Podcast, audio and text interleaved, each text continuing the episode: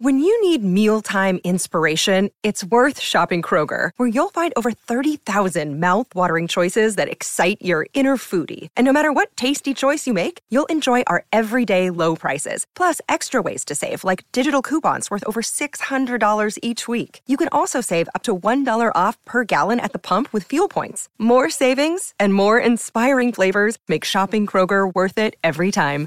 Kroger, fresh for everyone. Fuel restrictions apply.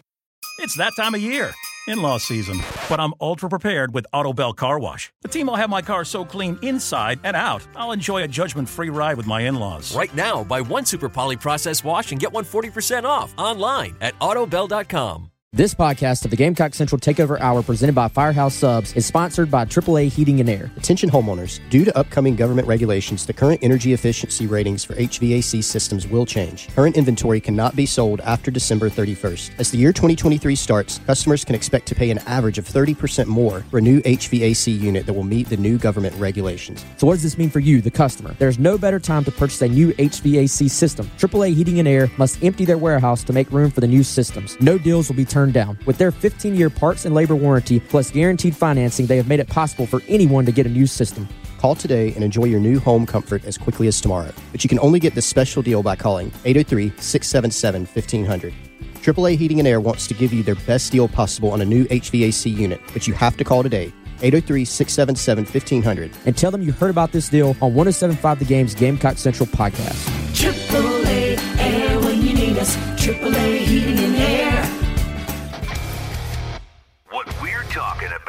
1075 The Game. Sponsored by the power of Love Chevrolet. Things are good and only getting better. Love has more new Chevys on the lot than any other dealer in the Midlands. And we're ordering new vehicles every day. South Carolina's number one volume Chevy dealer. I 26 at Harbison and at lovechevy.com. Find new roads.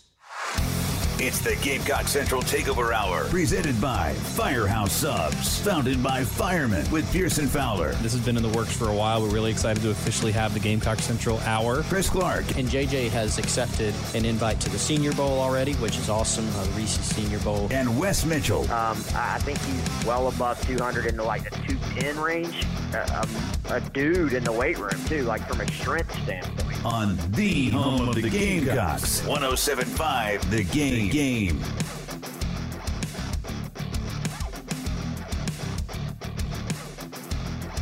Two minutes after 11 o'clock on a Tuesday morning, it's the Gamecock Central Takeover Hour here on 1075 The Game. And welcome in Pearson Fowler, Preston Thorne, Wes Mitchell, Chris Clark along shortly. A lot to get to today. Wes, uh, this is the time of year that you and Chris are actually having to work.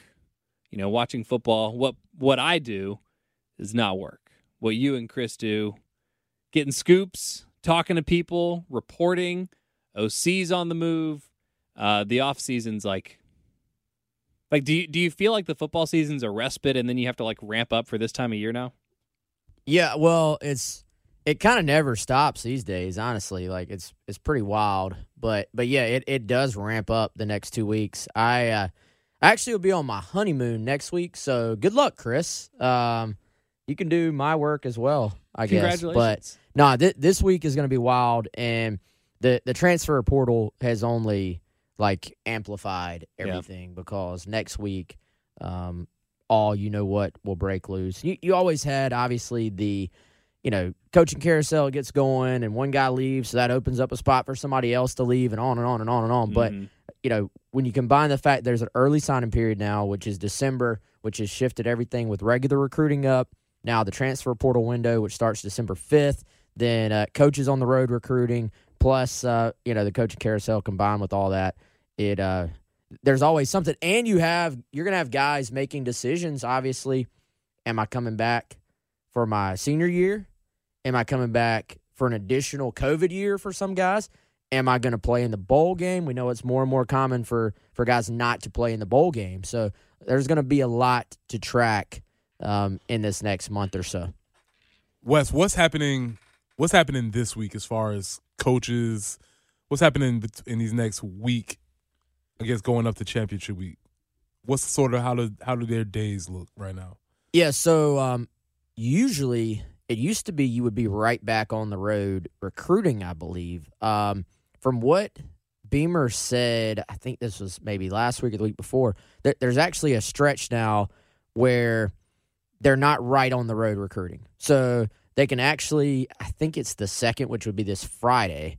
Um, that is when the recruiting window to go out on the road opens again. So you'll have state championship games. You'll probably see some Gamecock coaches on the sidelines. But this is actually a pretty good week to kind of go ahead and reset. If you're Carolina, you're going to be in the office. You're probably going to be, if you're Beamer, you're going to be spending a lot of time on your staff, you know, trying to trying to interview guys, trying to talk to guys, and trying to put yourself in a position to make this OC hire heading into that transfer portal window, Mm-hmm. which, um, you know, I, I think Carolina, from what I've heard, is going to be very aggressive in the portal. We saw it last year. They are, I believe, pretty uniquely situated to be one of the teams that is going to do well in the portal every year. We saw that last year. I would expect more of the same this year. Um, let me. Uh, the the the confluence of all these things is very interesting, and the timing, of course, is delicate. South Carolina. For those of you just tuning in, maybe missed the news yesterday. Marcus Satterfield accepting the OC job in Nebraska. Carolina's now looking for an OC. They're also going to have to have an interim OC for the bowl game, which will probably be late December, early January. Between now and then, there's going to be a recruiting window. The recruits want to know on the offensive side of the ball, especially who their offensive coordinator is going to be, and then players that are on the current team and have to make a decision about do they transfer, do they stay, do they go pro in the case of Spencer Rattler, Juice Wells, maybe even Marshawn Lloyd, guys like that. They're all going to have a decision to make. All of these things are married. So, how much is South Carolina's timeline as far as finding the next OC related to that in terms of maybe having that OC work as a pitch to keep the guys? And with that, how much is keeping those guys important and maybe help helping appeal to a potential OC candidate? Yeah, I mean, I think uh, you nailed it. Like it, it all ties together.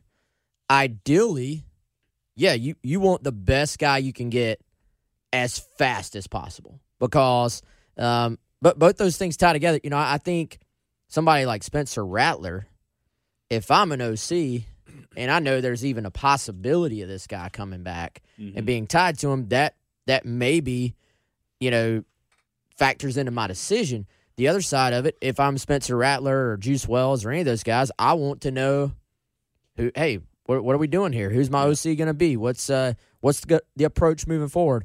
Um, you know, with the way Rattler finished the season, you know, I, I got to think uh, at least highly considering going ahead and making the jump to the NFL. And I don't know if he would want to.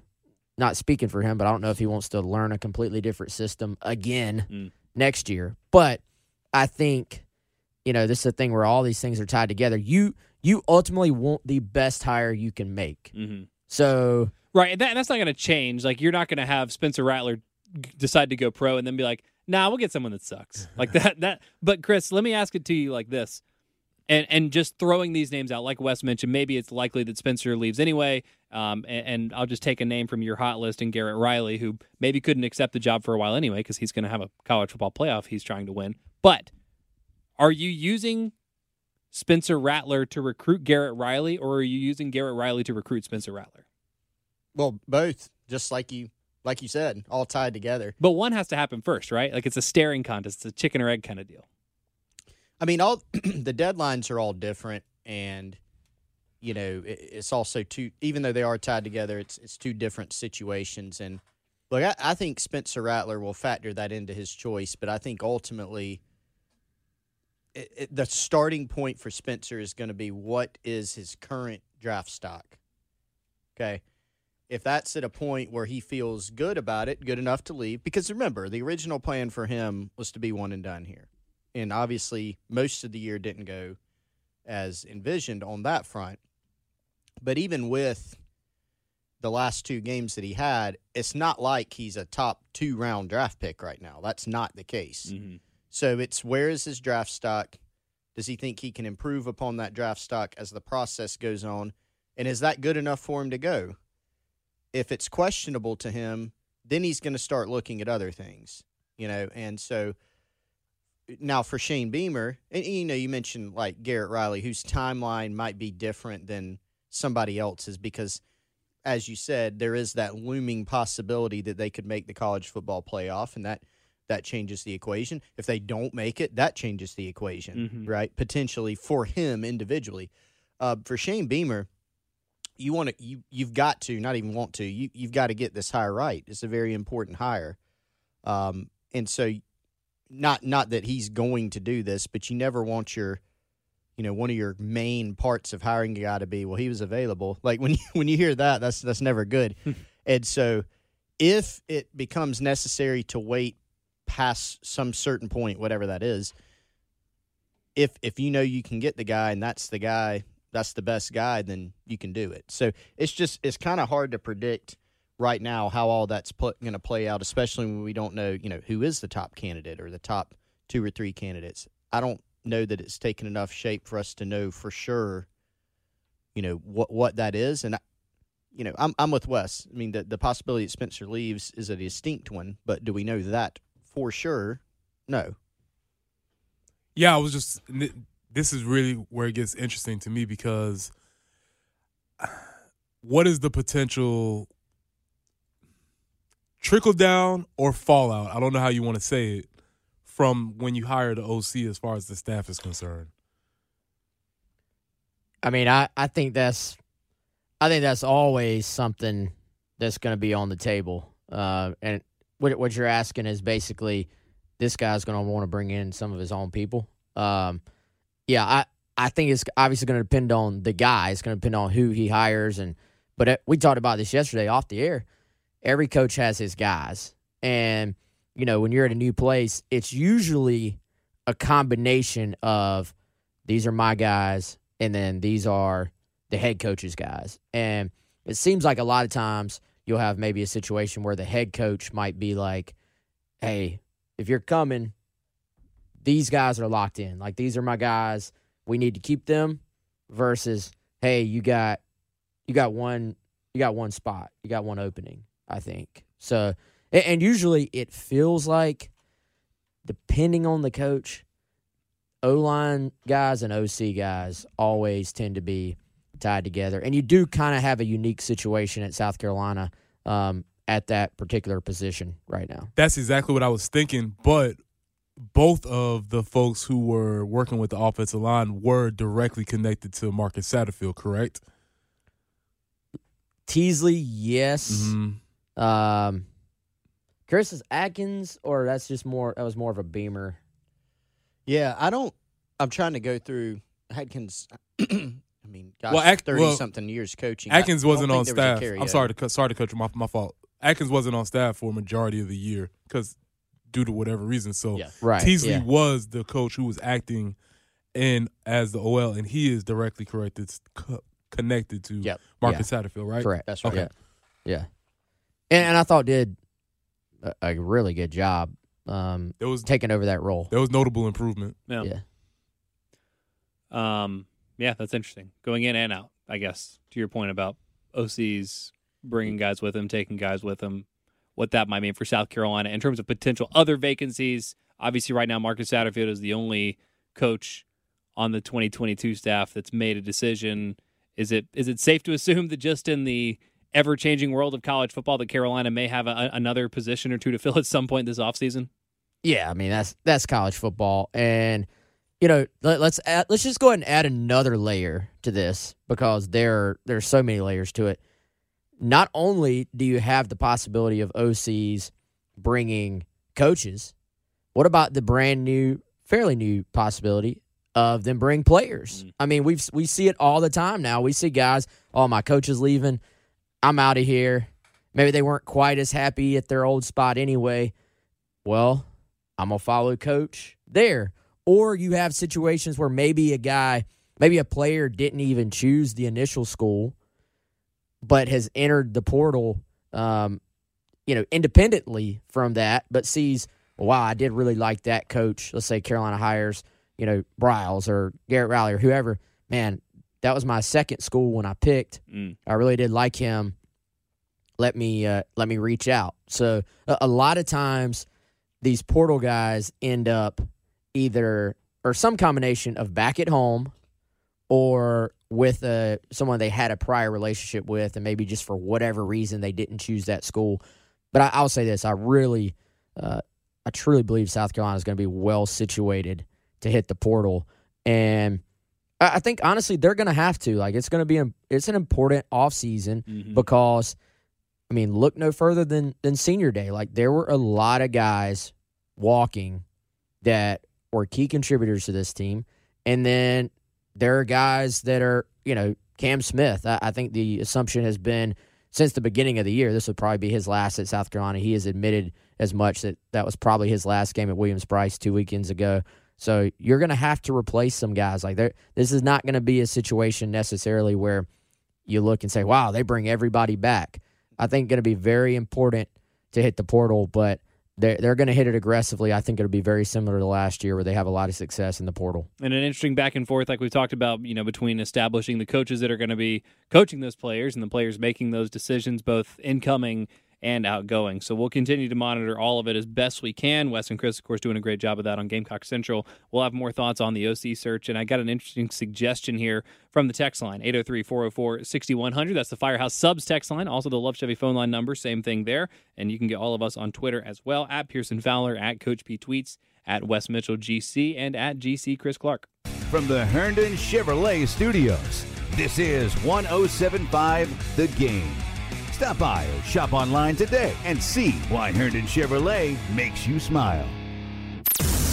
It's the Gamecock Central Takeover Hour. Presented by Firehouse Subs. Founded by firemen with Pearson Fowler. Chris Clark and Wes Mitchell On the home of the Gamecocks. 1075 The Game.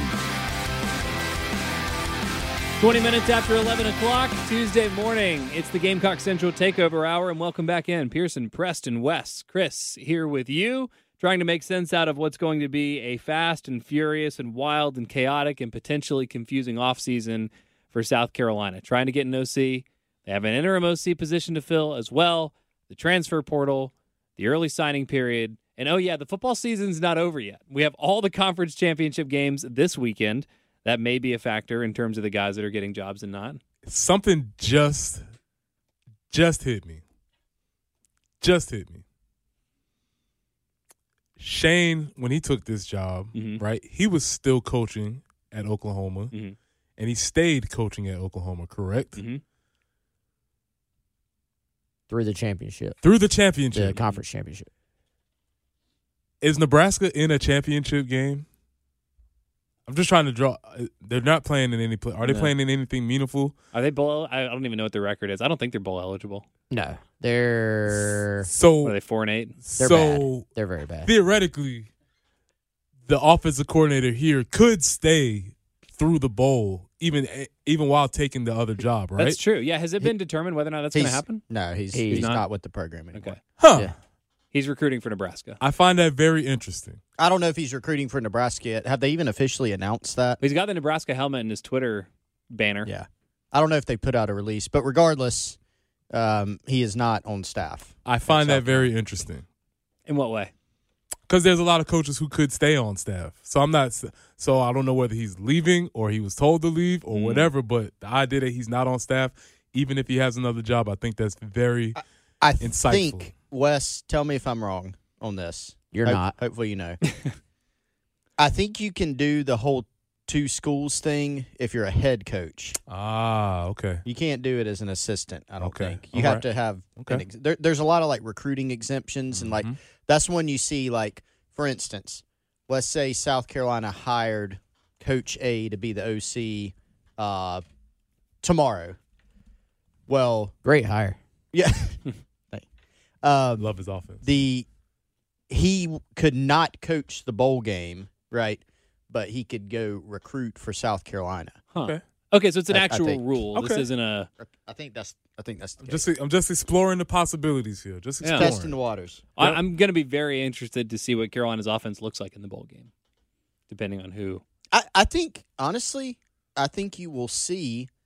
Uh, it, it's not gonna j- just like you can't change the offense in the middle of the season. Right. You're not gonna go out there and oh my gosh, what is this? You know, like it's not gonna be like that. Well, they kind of did for the North Carolina game. a, a little bit, yeah, yeah. I mean, for sure. Well, yeah. I mean, there are definitely some wrinkles there, but like even some of those wrinkles we saw against North Carolina, we ended up seeing some Mm. this season, like the Joyner package. Yeah. I think what you'll see, we don't know yet. I don't even think it's been determined behind the scenes, at least communicated, like who is calling the plays, like who is the guy. But I think we'll basically see kind of what we saw the past two weeks of the season, which was The blanket offense. so the blanket offense and the dropper, you know what defense, um, and and that basically that just being South Carolina's offense, but a scaled back, simplified version, Mm-hmm. and then you know An aggressive version. an aggressive version, Yeah. and then who you know personnel might be some differences there too. Well, is whoever they haven't announced it yet. I, I don't know who the interim OC is going to be. Will that person have a chance to be the OC? No, Okay, there's. I mean, I don't mean to be so blunt, but you should be. Yeah. Shane, Shane if the answer is no, then no. Yeah, Shane Beamer's expected to make an outside hire Okay. for this. All right. Um, and I guess we sort of beat around the bush there with the in the first segment, just in terms of what the timeline is. D- internally, do they want it done before the transfer window opens? Do they want it done before the early signing period starts, or does the timeline not matter as much as the individual? I think this is one of those things where there are layers to it. Like timeline has to take a back seat to getting the hire right. Mm-hmm. You know, it's one of those things. Best case scenario, you'd get the right guy and you get it done fast. However, if the right guy, whoever that may be, if you're convinced, hey, it's our top target, we have a real shot at him, you're probably willing to wait on him to make it happen, especially if you think internally that there's a gap between him and the next guy. Um, you know, ideally, you'd love to have him by the 5th next Monday, but I don't know if that's realistic at all. is that person already hired? Because we're we're having this conversation post decisions that have been made, right? Marcus Satterfield did not get hired yesterday. Mm. My question was, when did Marcus Satterfield get hired to Nebraska? Hmm. Was it at the beginning of the season? Was it right after Matt Rhule got fired? Did he call Marcus and was like, "Hey, next job I get, you coming with me"? Ah, when do these things happen? Because we're always, no matter how much inside information we think we might have, we're always talking in review of things that have already happened. So I'm curious to what has already happened. I don't know, but y'all understand how coaching works. There, these calls have been made already. Mm-hmm. We just, we just don't know, and that's what puts everybody on this side in a bad position because we're talking about things that theoretically could happen, but there are already wheels in motion. We just don't know where. the wheels may have already stopped. They may have already. Yes, that's absolutely correct. Somebody may be thinking in their mind, "I'm going to be the next OC at South Carolina," but we don't know. I mean, I, I would bet a lot of money that the conversations, like with Rhule and Satterfield, or Rhule and Satterfield's people, you know, some conversation had to have already taken place. Um, now, I also truly believe it was not official until probably somewhere in that, you know, Sunday into Monday morning. Like there were still conversations being had, but you know, the, But isn't that more of a how much conversation and not if? What do you mean? Like that that's not, hey, is Marcus Satterfield gonna come join me in Nebraska? It's am I gonna pay him seven hundred thousand dollars or seven hundred and fifty thousand dollars? it wasn't quite that simple. Really? Yeah. Yeah, I, I and I know why it's like the appearance would be it should be that simple, but it really wasn't. So they played Clemson on Saturday. Marcus took took the job on Monday. Mm-hmm. That's like 36 hours. So in those 36 hours, Matt Rhule, great man, great job against Clemson. Hey, No, you have to no, think no, about. no, no, No, not- I not- mean, no, not like that. Matt, but see, here's the thing. I'm sure. I'm sure you got you got your boys right. Like you Mhm. got your guys that just whatever it would be, if you if you needed to make a phone call, Mhm. that's who you're calling. And so I I think Rhule and Sat are on that level of, you know, this may have been two or three weeks ago. Like, hey, or wh- when did Rhule get fired? I mean, I imagine Like this six? this possibility probably opened up. Yeah. Possibility Yeah. opened up, But And it's like and- it's like, hey, if you and I are both single when we're forty, let's get married. Yeah, you know, it's like you're going to look out for your guys. However, did did the two weeks change Mm-hmm. the possibility of Satterfield possibly returning to Sure, South yeah, Carolina. and, and so and so that I undoubtedly complicated. I think it. that's what we're talking about. But if the framework was in place in like October, But Right. Rhule didn't know where he was going to be yet in October. he figured he was going to be It's- somewhere, right? It so here, here's kind of how I'd I'd simplify it is going into year two. Okay, the thought was even going into the season that there was a higher than not likelihood that it Mm-hmm. would be Marcus Satterfield's last year because a South Carolina would not improve enough on offense and they would have to make a change. Shane Mhm. Beamer would, or b they were good on offense and there was a good chance that he may go get another job, knowing part of that Rhule entered this season on the hot seat, Mhm. he'd probably have a college job. But it wasn't, you know. And then when when Nebraska entered the picture as the job, that made it. But but it was not as simple as, well, this opportunity's here, and it's it just is wasn't quite that simple. Right, but but if at least the seeds were sown whenever before the season, October, just before Saturday, then you would have to expect that Carolina would have started to sow some seeds of their own. Yes, if that's what you're getting at, yeah, Yeah. no doubt. Yeah, I guess what I'm saying is I haven't coached football, high school football in five years. There's three people right now that I know if they got a job, they would give me a call. Hmm. And that's just what it is. That's a good feeling. It is. It's a great feeling. It's a, it's an awesome feeling for sure. But that those deals are done already. you know what I'm saying? So I, I don't know what, and that's why I'm just wondering how how far along in the process what is is Shane? Did he have his magic list of three or five that they always say that people keep in their back pocket? You know, you just send you know you send them a Christmas card and you say, "Man, great season." You had I love what you did against Tennessee. By the way, if ever if if, if it ever comes open, let's let's have a conversation.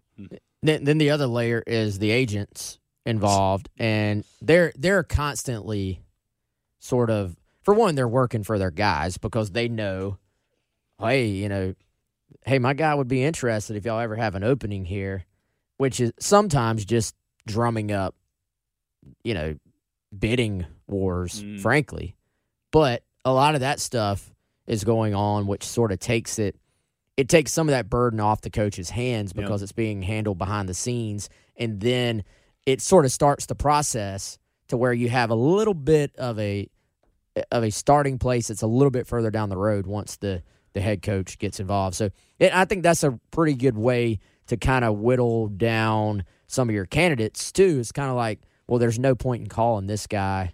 There is no interest, or it's, Mhm. hey, coach, this this guy, you, you you maybe wouldn't even believe it or know it, but this guy actually is highly interested Hmm. because you ne- you never know. Here's what is fascinating about these things: you never know what coach is successful and sitting at a place that behind the scenes he is just not happy.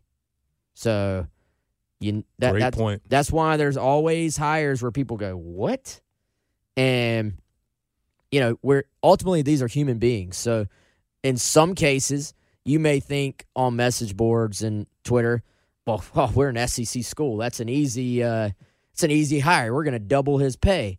Well, no, he still has a wife and a kids. They may be 2 years into high school. They they don't want to leave. There's all these actual personal dynamics that play into it. The other side of it though is you may be saying, "Oh, that guy would never leave."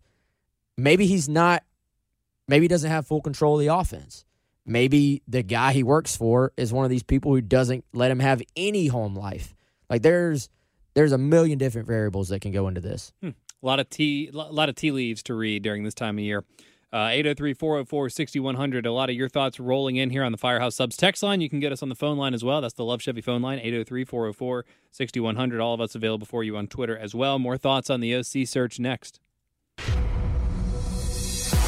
Gamecocks head football coach Shane Beamer will be on the halftime show with Jay and Terry today on your home of the Gamecocks, 1075 The Game. It's the Gamecock Central Takeover Hour, presented by Firehouse Subs, founded by firemen with Pearson Fowler, Chris Clark, and Wes Mitchell on the home of the Gamecocks, 1075 The Game.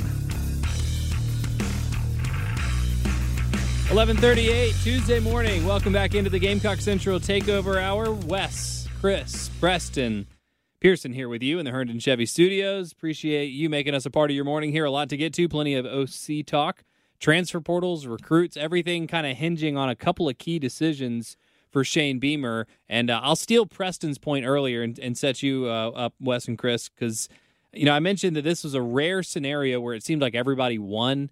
Matt Rhule got a job. Satterfield got hired away from South Carolina, so Shane Beamer didn't, you know, not that he necessarily would have. We don't know exactly what direction they would have gone this offseason, but Shane Beamer was saved from having to make a, a tough decision. They're off the hook, as Preston put it. Um, but he still has another tough decision ahead of him. So, uh, Preston and I talked about this earlier. Wes, some of the names that have been mentioned, for example, like the, the three names on the hot list that Chris published on Central yesterday Garrett Riley, clearly established Lincoln Riley relationship. Kendall Briles, whom South Carolina fans have been talking about for two years, um, and then somebody like Willy Korn. Does does Shane Beamer? Do you think there is a specific pressure or motivation to go with somebody more established as opposed to taking a swing on someone that might be an up and comer but maybe has less of a resume? I mean, I think every fan has their own approach to what they would like to see Beamer do. If you're talking about the pressure from the fan base, um, ideally, I think there is an advantage to bringing in a guy who's done it before. However, I personally kind of I like the idea of up and comer that's done it at a smaller level. I even think you maybe have a better chance going that direction versus, you know, going out and getting the next big name guy that's maybe already at a big school but isn't necessarily the play caller. Mm. You know, I, I want me personally, I want the guy that has that has dialed him up and has been in that situation, has been in that. I mean, you're talking about a 15 second window after every single play. Hmm. that I mean, this this isn't easy. It's not easy to be a successful play caller at the highest level when you are being fed so much information in between a play, and then you have to come up with a play that works versus what defense you think they're going to run, works with your personnel, works with down and distance, works with game flow, works with how much time is left and how much you're up or down by. I mean, it's complicated. So I, I think having a guy, even if it's at a smaller level, that has done it and has been the guy, uh, is is massive. And I, I think, you know, the thing with Satterfield that I sort of thought was an issue possibly from the beginning is he came in without truly having a system that you knew for sure what they were going to do, what they wanted to be. They even talked about that publicly. They went through that first spring trying to figure out what best fit their talent. And I, I think, yes, there to an extent you have to fit what you're going to be to your mm-hmm. talent. We all know that. But there was never just like a, hey, this is what he does. This is what he wants to do. So I personally, I'm not making the hire, obviously, but personally, I I would lean towards bringing in a guy who has a system, a scheme. This is what I'm tied to. This is what I do. Hmm. Wes so Wes wants is to- stumping for Bill Korn. He wants to he he wants to find the next uh what's his name Mike Yurcich. Remember how uh, Mike Gundy hired him at Oklahoma State? Didn't he And Google him? He googled him. He just he just googled stats like NCAA category leaders at I don't even remember what level um because he came from his last two stops before Oklahoma State were Shippensburg and Edinboro. And those are those are not Premier League teams. They sound like it. Uh, like a Ted Lasso hire. Shippensburg. Um, and and since then he's been at Oklahoma State, Ohio State, Texas, and Penn State. He's done well for himself. I'm not mad at that. That sounds very silly to make that hire, but is that that's not more silly than just hey, we went to high we went to high school together, so I'm gonna hire you. So Well, because you can also hire like there are big names that you could hire for whether it's a position coach or a coordinator, and we've seen that he, even here before. And you're like, well, this guy's been to this place, and then they get here, and the the results are not replicable. You know, it's not replicated here, so it's much more important to find a guy that a has been successful and b that you believe and or, or know would be better. You can never really know, but but that you believe can be successful here also. so if Shane Beamer was gonna take the Mike Gundy route, what would each one of you want Shane Beamer to Google in order to get your offensive coordinator? So Mike Gundy Googled stats, what would be the thing that you would want Shane Beamer to Google to He- come up come I up with our just started person? cracking. He just googled stats. No, no other Stats. context. Offensive stats. So would it be efficiency rate? What would be the thing that would be important to you all? That is I know what. Wes is googling. What's Wes googling? Success rate. Success rate is important. um, you know, I've I've been I've been doing some reading. Um, Mm-hmm. Give give me, I think explosive plays like explosive play rate, um, would be big, but also just quite simply, give me the guy at any level that has put up consistently points at a place where you go, I didn't know that's a place. you know, they have a football team, and then you then but then you dive in. All right, did he miraculously find an under the radar quarterback who was like just way better than everybody else? Yeah. And I actually, in a weird way, would maybe hold that against him. Mm. But you know, I, I'm I'm very much in line with the let's look for the guy Yeah. that nobody's heard of. Well, I was trying to find it yesterday because I thought I saw this on Twitter. Maybe I completely made it up, but Will Helms tweeted out something like, you know, another year, and, and I'll say again, this guy's the best offensive coordinator in football, and it wasn't anyone that I've heard of. Um, and I'm not like he like Heath Klein could probably name all ten assistant coaches for all 131 FBS teams from memory. Uh, I'm not that guy, so maybe it's someone else that people know. But I, I do love that idea. I think I would just go for like, I like yards per carry. Okay. That's all I want. So you say Seven yards a carry. so whatever OC has the most highest yards per carry. Yep. Like, Whoever has the best running back, hire him. well, no. What what I want is what I mean. th- Part of the reason that Kendall Briles is so interesting because he runs the triple option at Arkansas. Like that's awesome. Or Bill Korn at Coastal. Like they run the triple option. Like that's that get creative. I, the, I, part of it's because all season long I felt like Carolina could have scored forty points a game if they ran the Georgia Tech triple option with Luke Doty, Marshawn Lloyd, and Jaheim Bell. Like that's all I wanted to see all season. So I just want to see somebody run the hell out of the football. So so then when it comes up, when you have the yards per carry, when that comes up and you got your list, you know how when you're shopping for stuff, do you sort it in relevance of contracts like highest to lowest, or since we now we got to buy this guy's contract, are you going to look for the highest guy, the lowest guy? What are you looking for here? Yelp reviews. What are we What are we doing? I don't want the highest guy. I also don't want the lowest guy. Maybe I'll go the the middleest guy. Right in the middle. Yeah, maybe that's a cop out. I don't know. What are you googling?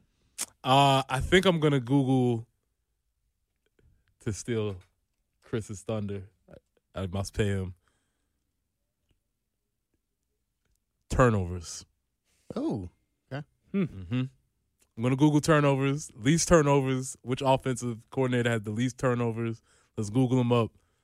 And Probably someone that runs a triple option. Bring them in here for a conversation. I'm uh I'm looking at a couple things. Number one, I want to look back at the history, his quarterbacks. What kind of numbers have they put up?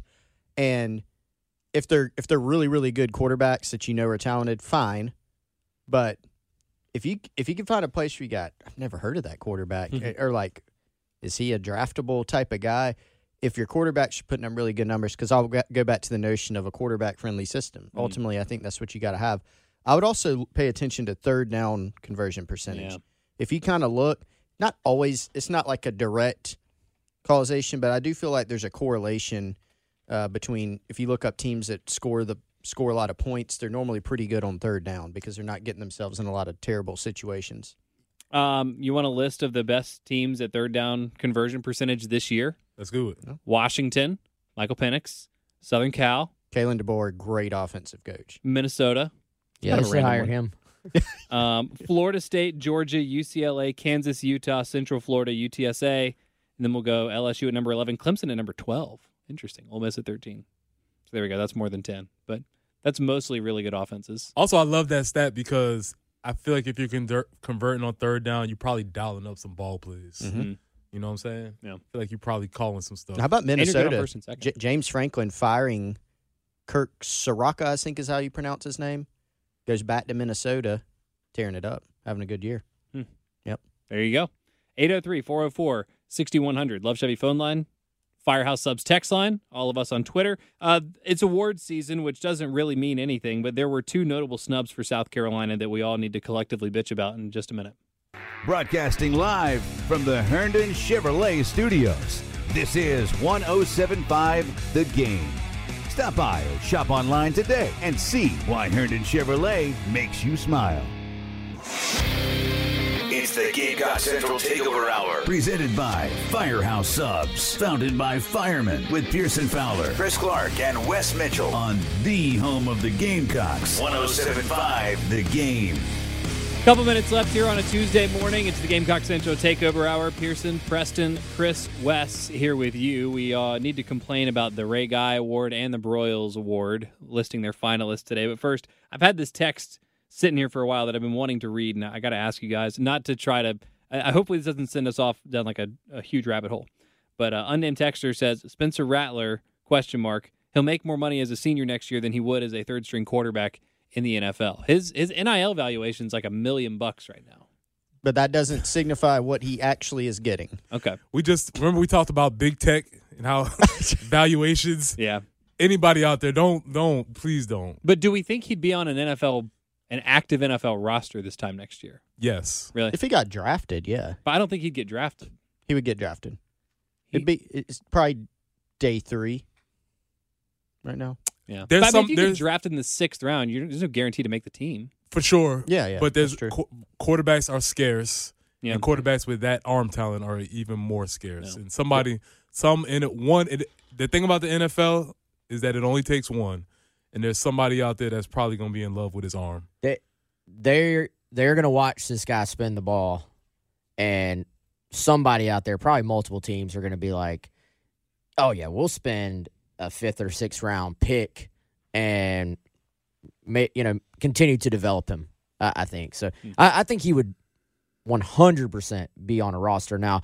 i- Is he going to be drafted where he, I'm sure, envisioned and and dreamed of? Uh, you know, when he started this whole journey. Uh, no. So I, you know, I think there's something to be said for that. But, um, you know, there would have to be the infrastructure in place and the donors in place to provide that money if um, he was going to come back uh, in that scenario. You don't think after beating Clemson and Tennessee like that, though, that he could parlay that into some dough? well, yeah, on his end, yeah. Not but even people, close. people have to do it. Yeah. They have to give it. Uh, Chris, are you more upset that Pete Lembo is not a Broyles finalist or that Kai Kroeger is not a Ray Guy finalist? I, I figured you were going to ask that. I've I've run that one through in my head. You know, big Pete Lembo fan with what he's done. Um, but man, there there are a lot of really good coaches on that list that have had great years. Garrett Riley's one of them. So it's like, okay, I get it. Yeah, I get it. For Kai Kroeger to not be on that list, that's the worst. That that's Top punter in the SEC, second in the country. Yeah. Like, not that it should just be the top five punters in the country, like based on stats, average yards per punt or down inside the 20 or whatever, but you, that should be a guide, right? Yes. Well, I am proud to announce that in light of recent events, um, we have established the Gamecock Central Kai Kroeger Best Punter in the Universe Award, and the Excellent. first winner is none other than Kai Kroeger.